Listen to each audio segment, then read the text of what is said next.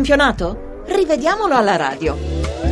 Con la collaborazione di Lorenzo Balletti in redazione e di Claudio Rancati alla console, eh, partiamo con la nostra moviola dalle partite che si sono giocate alle 12.30. Fiorentina-Palermo 1-0 a metà del primo tempo.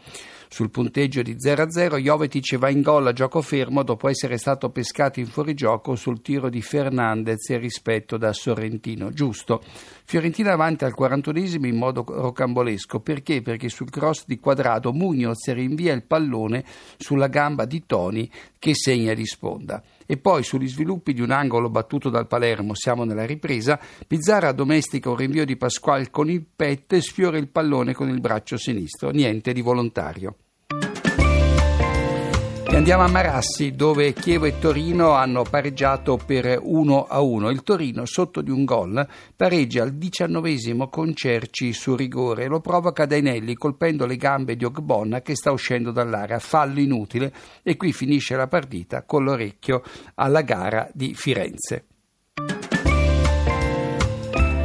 E andiamo eh, a Marassi dove Genoa e Inter si sono spartite il risultato 0-0. In avvio un tocco di Floro Flores poco fuori aria finisce sul fianco, non sul braccio di Ranocchia. L'arbitro giudica bene. E poi Borrielli è in linea con Pasa, ultimo difensore dell'Inter, quando impegna di testa Andanovic in una splendida parata. Nel finale del primo tempo Guarin merita la munizione dopo una prolungata trattenuta granquista e poi rischia l'espulsione per le accese proteste. Nella ripresa solo una traversa di Rocchi. E andiamo a Roma dove la Lazio ha battuto la Sandoria 2-0, una delle tre partite disputate alle 15. Lazio in vantaggio al decimo con Floccari che con il ginocchio sul filo del fuorigioco devia in rete un tiro di close. L'arbitro Romeo di Roma convalida.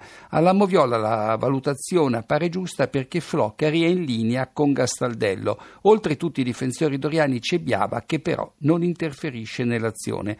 Al novantesimo Sampi in 10 per l'espulsione di Renan, il giocatore doriano protesta veemente con l'arbitro che aveva cambiato una rimessa laterale, insomma un problema davvero di poco conto. E poi al quarto minuto di recupero Gastaldello colpisce alla gamba Onazzi che l'aveva saltato nel cuore dell'area doriana e la Lazio raddoppia su rigore con Candreva di corsa al San Paolo dove il Napoli ha battuto in pieno recupero il Siena per 2 a 1. Fisco d'inizio con 8 minuti e 30 secondi di ritardo rispetto alle altre due partite per i giochi di artificio e la conseguente nebbia. Al 59esimo Cavani Dopo aver colpito due legni e mancato un'altra palla gol, finalmente va a segno, ma in fuorigioco quando il Caduri in caduta riesce a passargli il pallone. L'arbitro Giacomelli annulla su segnalazione del collaboratore. Nicoletti, episodio dubbio al 77 quando Insigne, stretto in sandwich da Angelo e Calella, cade nell'area toscana. Per l'arbitro l'intervento dei giocatori senesi è regolare, ma la sua decisione desta molte perplessità. Insigne protesta un monito. È regolare poi a mio avviso il modo con cui Insigne toglie il pallone a Grillo, ne ha parlato Iachini ai nostri microfoni qualche secondo fa, nell'azione che permette ad Amsic di regalare la vittoria al Napoli.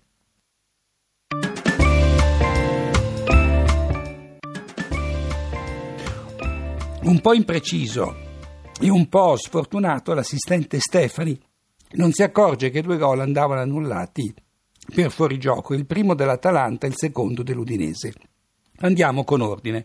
Al nono minuto De Luca porta in vantaggio la squadra bergamasca riprendendo un tiro di Giorgi respinto male da Berkic, ma De Luca è oltre Benatia, ultimo difensore dell'Udinese, nel momento in cui Giorgi calcia a rete.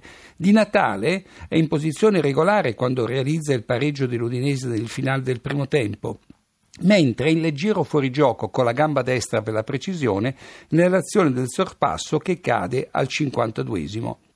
A sette minuti dal novantesimo, Palma finisce a terra nell'area friulana, ma senza responsabilità da parte di Gabriel Silva, che in anticipo sposta il pallone.